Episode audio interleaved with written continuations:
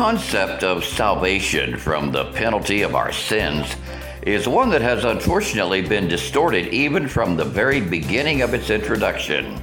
And when we consider the purpose and benefits, it can get even more so. Welcome to A Walk in the Word, where we bring you the Sunday sermons from Providence Baptist Church Gaston's worship services.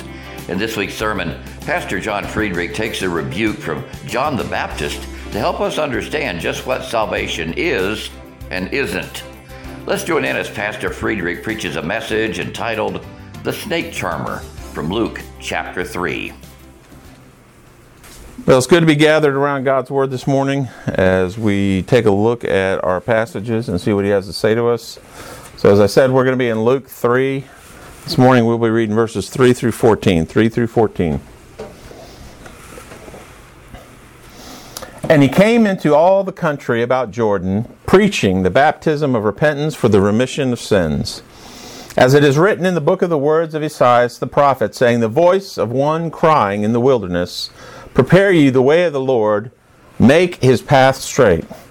Every valley shall be filled, and every mountain shall be brought low, and the crooked shall be made straight and the rough way shall be made smooth, and all flesh shall see the salvation of God. Then said he to the multitude that came forth to be baptized, O generation of vipers, who hath warned you to flee from the wrath to come? Bring forth therefore fruits worthy of repentance, and begin not to say within yourselves, We have Abraham for our father. For I say unto you that God is able of these stones to raise up children unto Abraham. And now also the axe is laid upon uh, unto the root of the trees, and every tree therefore which bringeth not forth good fruit is hewn down and cast into the fire. And the people asked him, saying, What shall we do then? He answered and saith unto them, He that hath two coats, let him impart to him that hath none, and he that hath meat, let him do likewise. Then came also publicans to be baptized, and he said unto him, Master, what shall we do? And he said unto them, Exact no more than which is appointed to you, appointed you. And the soldiers likewise demanded of him, saying, And what shall we do? And he said unto them, Do violence to no man, neither accuse any falsely, and be content with your wages. Let's pray. Heavenly Father, as we come before your throne this morning, we are thankful that we have opportunity to to sing the songs of Zion, to, to lift your praises in, in worship. And Lord, we thank you for that opportunity to glorify you with our words and our songs. And Lord, we just also ask now as we step into your word that you would open our hearts and our minds to the truths that you have for us, that you would help us and give us wisdom and understanding of the things that you want us to take away from these passages this morning. Lord, it's truly a blessing and an honor to to dive into your word, to see an expression of yourself. And Lord, I know I'm not worthy to be the one to stand here and, and to pass these words on to those that have gathered here or at the sound of my voice, Lord. I just ask that you take me and use me as you see fit. Take away anything that could in any way interfere with the message, whether that be pride, distraction, selfishness, whatever it might be, Lord. Just take it all away. And fill me with your spirit that the words that I speak were those of your doing and nothing of my own. And Lord, help us as a church as we continue to move forward in the decisions that we face. Help us to make the right ones that are in accordance with your will, that we might always be doing the things that you want us to do as a church, that we might always represent you in every way possible, be, to be your hands, your feet, your heart, and your voice, Lord. And Lord, as individuals, show us opportunities to share your love, to share your gospel uh, to this lost and dying world that we are living in currently. And Lord, forgive us of the times that we've sinned against you and offended you. We pray these things in Jesus' name. Amen. All right, this passages we're looking at this morning, uh, really, I mean, we could go on for days on the meaning and God's truth that are in them. And I wish we had time to explore more, but I'm going to focus uh, this morning on the part that deals with John the Baptist's interaction with those that had approached him for baptism. Um, this whole thing begins with kind of an introduction to the grown John the Baptist, who's now deep in ministry. As you remember, we were first introduced to John the Baptist all the way back to his conception, or prior to his conception, really. and now we're seeing him, and he's he's in the in the heart of his ministry. He's out, he's preaching, he's baptizing, um, he's blazing a path for the coming Messiah as God had set him on, the, on that road to do so. He was preaching the repentance for the forgiveness of sins, uh, and as I said, he was baptizing. So let's take a look at what's going on here. The passage says that a multitude of people had come to John to be baptized. So here's the picture. He's, he's there at the river, I assume. He maybe is already baptizing some people, and another group comes to him and asks to be baptized. And the account in the same event in Matthew, if we look at the other gospel, the parallel gospel of the same event, it says that this multitude that came to him included a number of Pharisees and Sadducees. So imagine the spectacle here now. Throngs of people are coming, uh, gathered around John. John was, like, like I said, in the river baptizing. Great joy was expressed by those who had repented and received the baptism uh, that John was offering. And uh, I'm sure there were many that were curious and had gathered around and were watching what was going on as this other group of people comes forward and asks John to be baptized.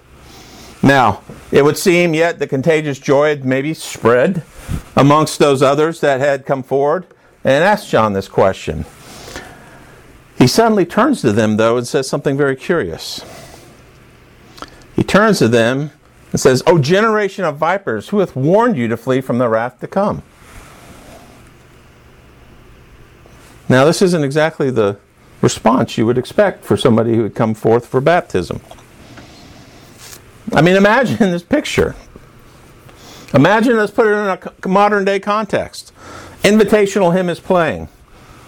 We're all standing there singing the song. Somebody comes forward to make a profession of faith, perhaps.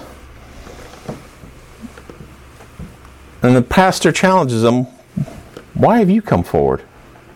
Who warned you about this? Why are you even up here? Now, I don't think that that's the scene that most people would have expected in this case. I don't imagine a pastor would ever really say anything like that, to be honest. But it's clear from our passage but that John the Baptist had been given spiritual discernment to understand the legitimacy of the request of this group of people that had come to him. It's possible, even in our modern day, that people come forward for the wrong reasons. It's a, a fear that we, uh, as pastors, always have? Is this person really coming forward for the proper reason? Is he come or he or she coming forward because they're caught up in the emotions of the moment? Are they coming forward for this reason or that reason? Or are they legitimately felt the Spirit moving upon them and giving them a new life? And you may ask yourself, well, how could somebody who goes and does this, perhaps even lives a life afterwards that mirrors or mimics somebody who has given their life to Christ, how could they possibly not be saved? Why would somebody go through all these motions that didn't have the Holy Spirit in them? Well, to this end, I remind you the very words of Jesus himself. Remember, Jesus made the comment that in the day of judgment, there would be those who would fit this mold. In Matthew 7 22 and 23, we hear, Many will say to me in that day, Lord, Lord, have we not prophesied in thy name? And in thy name have cast out devils, and in thy name done many wonderful works. And then I will profess unto them, I never knew you. Depart from me that work iniquity. Now, this is a kind of a shocking verse when we take a look at it. It's a bit eye opening because it makes us recognize that there are things that can be done seemingly in the power of God, seemingly for the purposes and glory of God, that are counterfeits and will not hold up in the day of judgment. And what's more shocking is it tells us that will be many, and Jesus' own words, many who have apparently lived a life of service, a life seemingly dedicated to Jesus, who will be denied an entry into heaven to be with the Lord. That's a scary and saddening thing to consider to wonder how many of those over the years that we have all seen in churches that perhaps are not saved after all.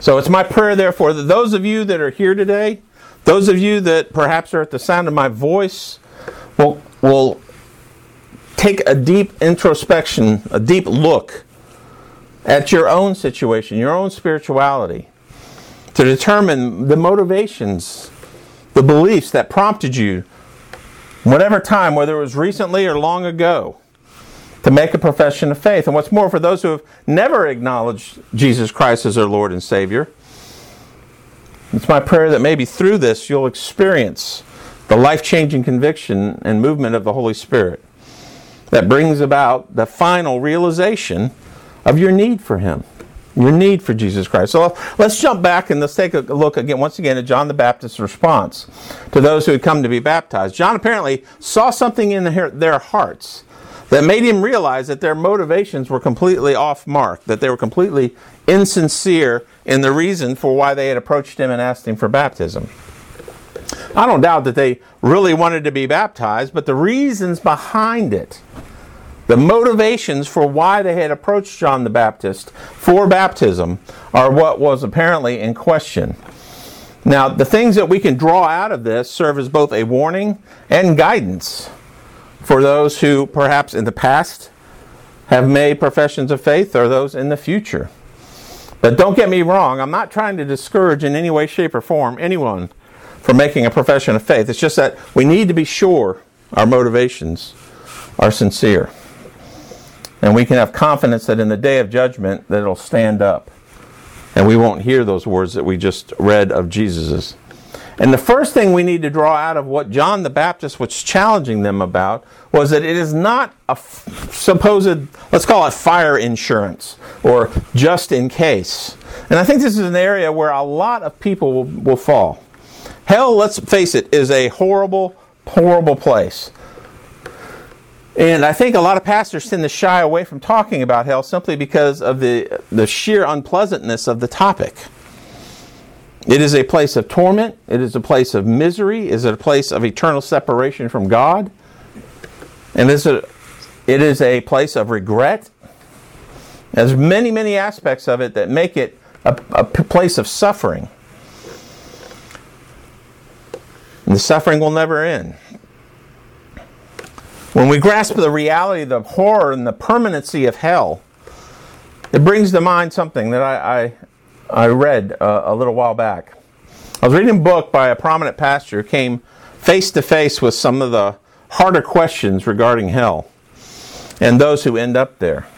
I mean, he was facing and, and struggling with this concept uh, of those who experience a physical hell in this world today, somebody whose life uh, is one that's subjected to perhaps abuse or whatever throughout their lifetime, only to go on to an eternal hell because they were never told the name of Jesus Christ.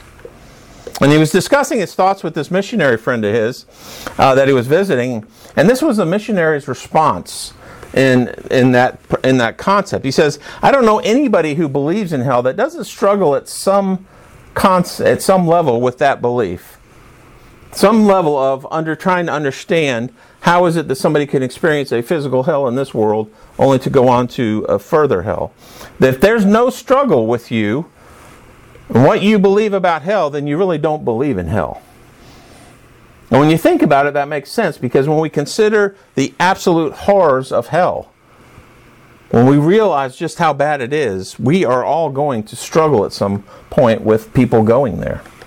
Not that we're questioning God's legitimacy or God's validity for his decisions, but rather just struggling with the concept of people going to that kind of level of eternal suffering. But if we make a profession of faith simply because we're trying to avoid hell, if that is the pure motivation, we just don't want to go to hell, then we're missing the whole point. That's tantamount to wanting a get out of jail free card to be cashed in at the end of a life, serving ourselves, doing what we want, saying, okay, I'm at the end of the road now, here's my get out of jail free card even if that means we participated in the things of the kingdom of God throughout our lifetime. It's like we're carrying around this thing that it doesn't matter what we do here, I'm getting out of jail free.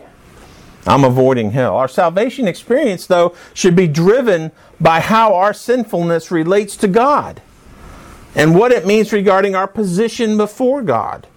Not simply what happens to us as a result of that.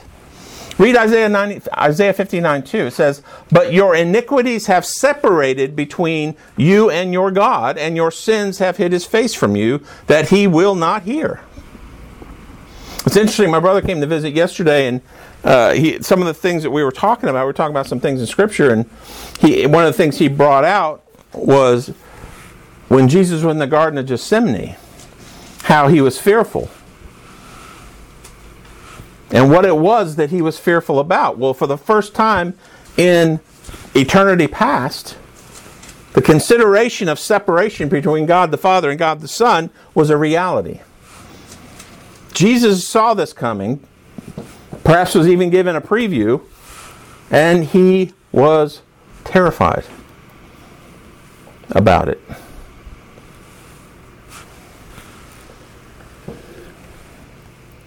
Hell is eternal separation from God. If Jesus, the Son of God, was shaken by that thought, how much more so should we be terrified by that thought? Not the suffering so much, but the separation from God. Frankly, it's self serving to want salvation just to avoid hell. That's being selfish. I just don't want to suffer. Thinking like this is keeping ourselves in the focus that becomes salvation is all about us. When in reality, it's all about Him. Now, we're certainly the benefactors of it. We certainly benefit from the work that Jesus did.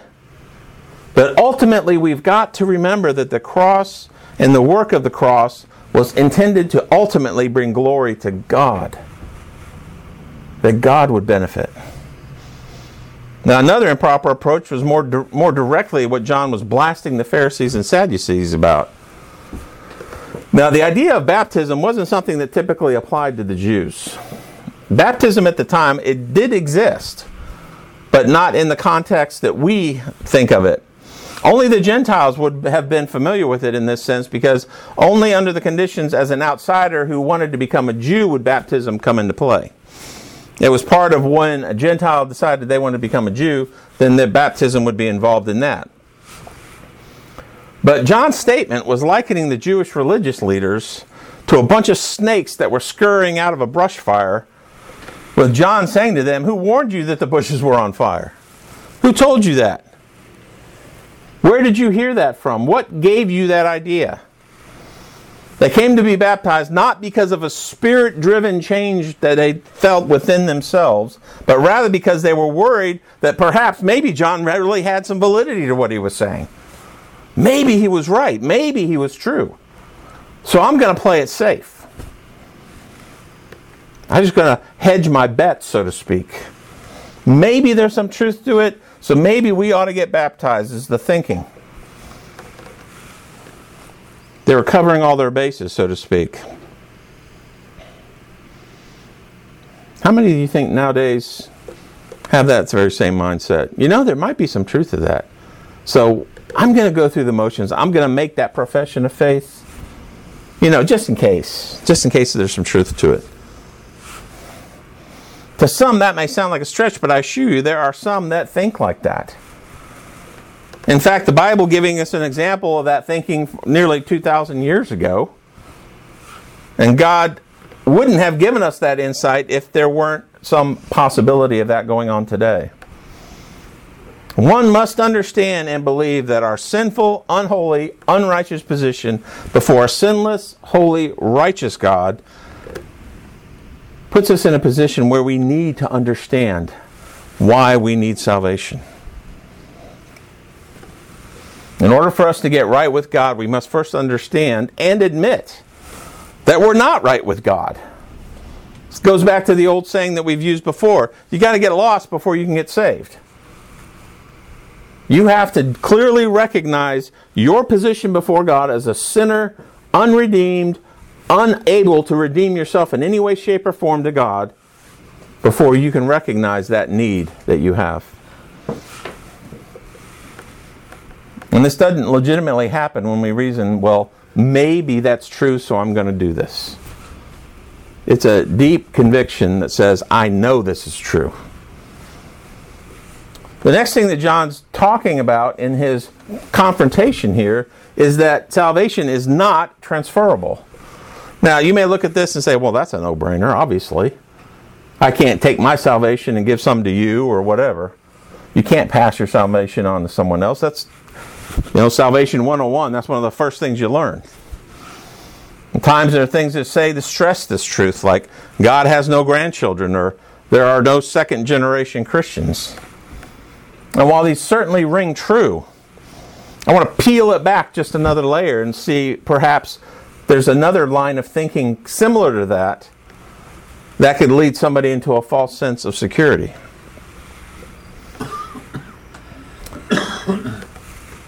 Think of somebody who was raised in a Christian home, made to go to church, encouraged to participate in church activities, maybe even prompted to hold some sort of position within the church. Thinking by default, this would mean the person must be saved. That's an obvious misconception. But as I said, let's take it a little deeper. There may be some that have fallen in this pattern. You've been in the church for years, you've been active, you've been faithful time and again. You've seen others surrender their lives to the Lord and make professions of faith. Maybe it's simply because of others who attend with you, maybe even some of your friends. And then one day you say to yourself, you know what? I need I've never made a profession of faith. I need to do that too. So you go forward, maybe pull somebody aside, say, I need to be saved. You know all the things that you should say. You've heard it so many times before, so you come before the church, get baptized, and off you go. The box is checked. And you count yourself among the saints. But what has changed? What has really changed in you? Have you done it just because it's expected? What has changed within you to indicate that you're saved? You're on the church rolls, and maybe people even look at you a little differently.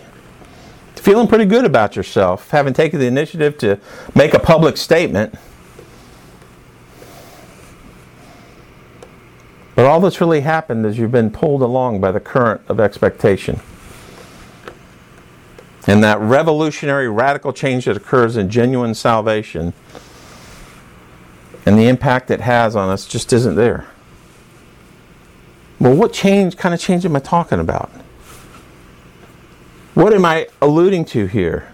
Remember what Paul tells us about the salvation experience and the kind of impact it should have on us. In 2 Corinthians 5:17 it says, "Therefore if any man be in Christ, he is what? A new creature. Old things are passed away. Behold, all things are become new. This speaks to a radical change in an individual when they get saved. Things aren't like they used to be. You don't just keep humming along like everything's the way it was before. The change is internal. Don't miss this. This does not simply mean that you were lost before and you shaved afterwards. This means that there's a clear, unmistakable change in you that brings about what we're going to talk about next. And that is that salvation is transformational. Transformational.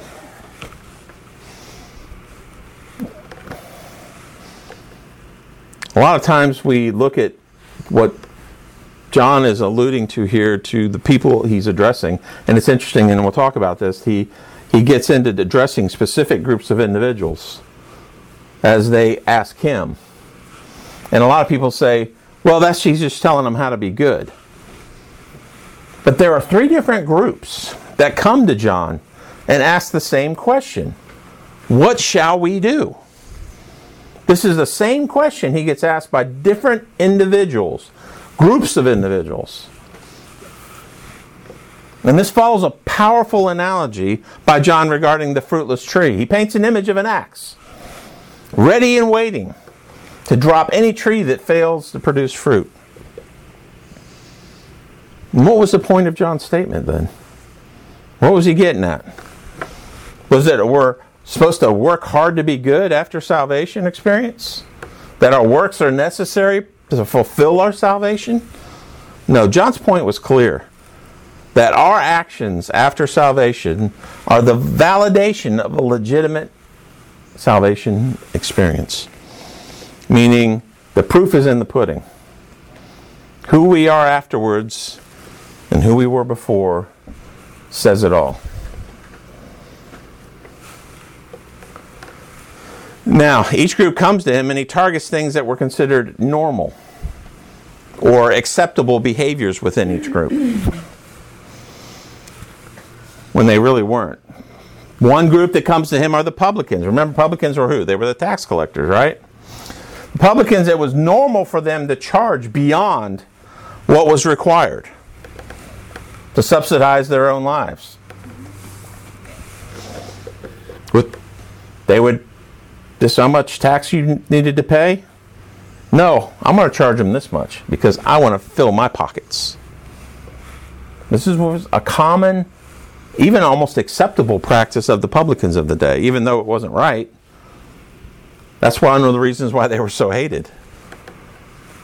Remember Matthew, who became an apostle? What did he do for a living? He was a publican. He was a tax collector. Another group that came to him was the soldiers. Now, the poor pay that the Roman soldiers had kind of put them in a position where they would, once again, like the publicans, try to find ways to subsidize themselves.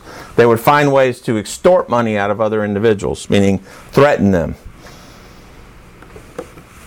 They would use violence even sometimes to supplement their incomes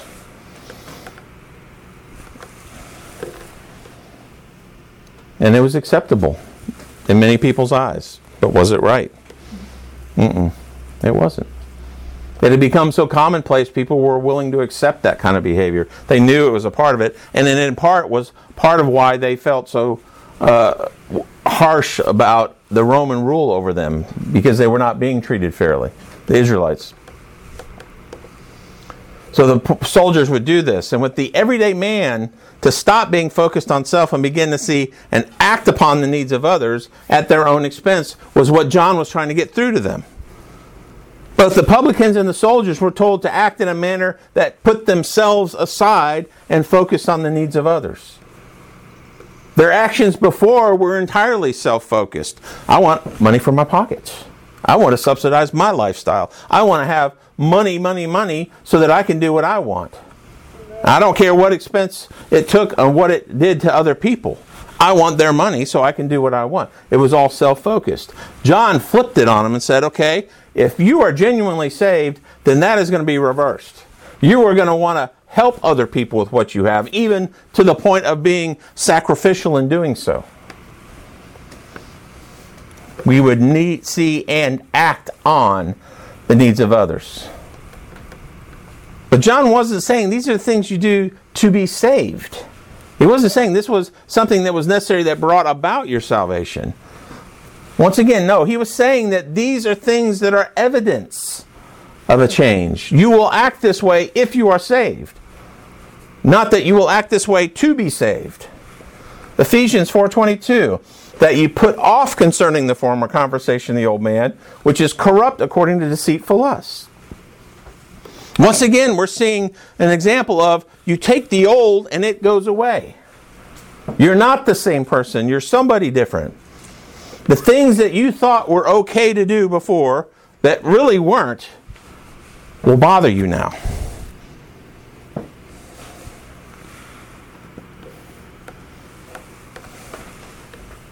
You see, in understanding our position before God, it involves understanding God's view of what we do. Not what everybody else thinks. Like I said, these actions of the Pharisee or the publicans and the soldiers had become so commonplace it was accepted, really. Much like the sin we see today in many people. It has become so commonplace that many find it acceptable now. But as my parents used to say when I was growing up, and I've probably said it a few times myself with my kids, If everybody else was doing it and they wanted to jump off a cliff, would you do that too? Just because everybody else is doing it doesn't make it a good choice, doesn't make it right. But once, once we experience the life changing movement of the Spirit in our lives that brings about that transformation into, as Paul called it, a new creature, we view sin as repulsive. It's not something we like anymore. Oh, yeah, we may fall into its trap. We may fall and, and allow ourselves to be led down that path. But when we do so, we are repulsed by it. We don't see it as, oh, I got away with it.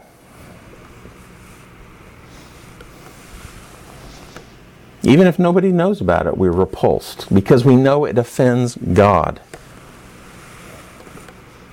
Our view of sin now is intertwined with how God sees sin and how it makes us unacceptable and filthy before Him. How He finds it offensive to the point of hating it. Let's be clear God hates sin. Make no mistake about it. He's not going to say, oh, well, that's not that big of a deal. He's not going to look the other way and ignore it like it never happened. God hates sin. Period. Small, little, big, huge, whatever. He hates it. Whether it's known or not. And His holiness prevents us from abiding in His presence as a result of that. We have an entirely different view of sin when we are saved. Romans 6 6 says, Knowing this, that our old man is crucified with him, that the body of sin might be destroyed, and hence, that henceforth we should not serve sin. And with that shift in sin is a shift in focus. A shift in focus from ourself to others. It's interesting that John addresses each of those who ask what they should do, and through the answers given, shows them that they are to turn away from the life they were so familiar with, the life that they had become so accustomed to, the life that they knew was over. The things that were okay weren't anymore. The life that they had was gone, and they should be happy about it. They not, shouldn't long for those days when things were as they were. They should look at those days and say, I am glad that's behind me. I am glad I'm not that person anymore. And all of it was connected to how they treated others in relation to material things in their lives quite honestly, a lot of times, the one of the most telling areas when it comes to the fruits of salvation. And some James in the book of James is covered quite extensively in that in the, his book. That salvation with fruit is likely not the kind of faith that brings about eternal life, not because the works are necessary, but because the works are the proof of the change. A lot of people get tangled up in the words that James says where he's talking about works and salvation. And they try to say, well, he's saying that you have to work out your salvation, that works are what brings about salvation. But no, he, what he is saying, and he's hammering over and over and over again, is that works, the good works, are the result of your salvation. Now, can someone do good and be a moral person without salvation? Yeah, to a certain extent. But to have a life that is truly surrendered to Christ is only possible a life that is devoted to serving others, comes about as a result of the life changing salvation that only God can give. So it's important for us all to take a look at ourselves today.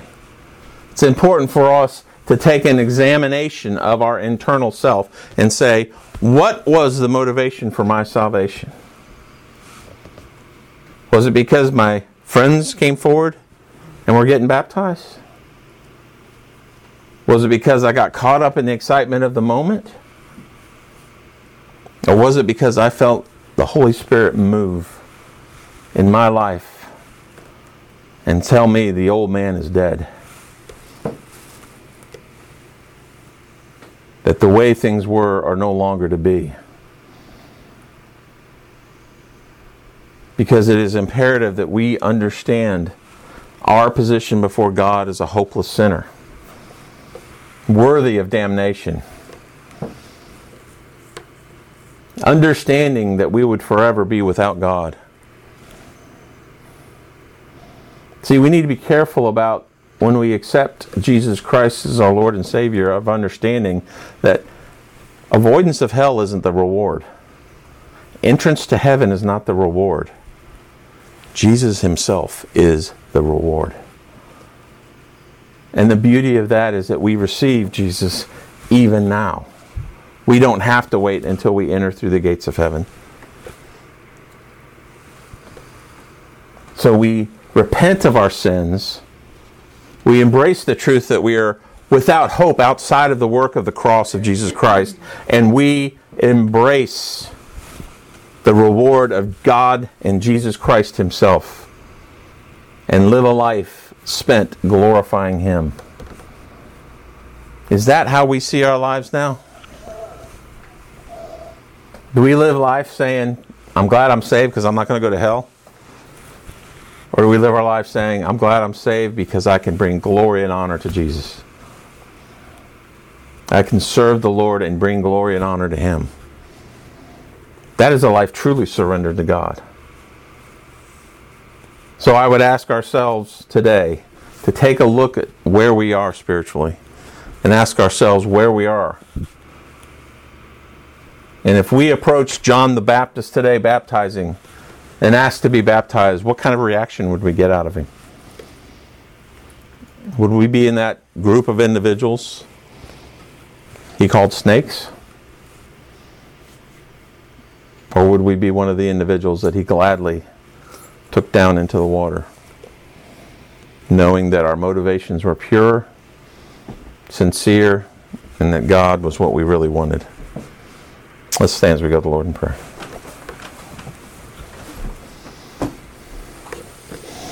Heavenly Father, as we come before your throne, we are thankful for the words that we've heard today.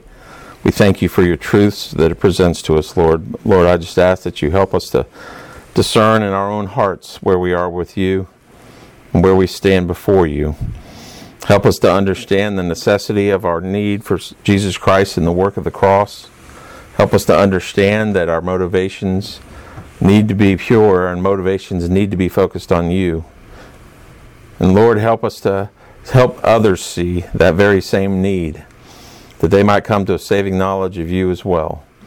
That you ultimately might be glorified in all that happens as a result of that. Lord, just help lead, guide, and direct everything that we do, that our lives might be pleasing to you and point others to you. We pray this in Jesus' name. Amen. Thank you for joining us today. Tune in next time for another Walk in God's Word. Podcasts are available in Apple Podcast, Google Podcast, Amazon Music and Audible, Spotify, Stitcher, Pocket Cast, TuneIn, Castbox, Downcast, and Beyond Pod. Search for and subscribe to Providence Baptist Church space hyphen space Gaston Sermons. Until next time, may God bless you as we await his joyful return.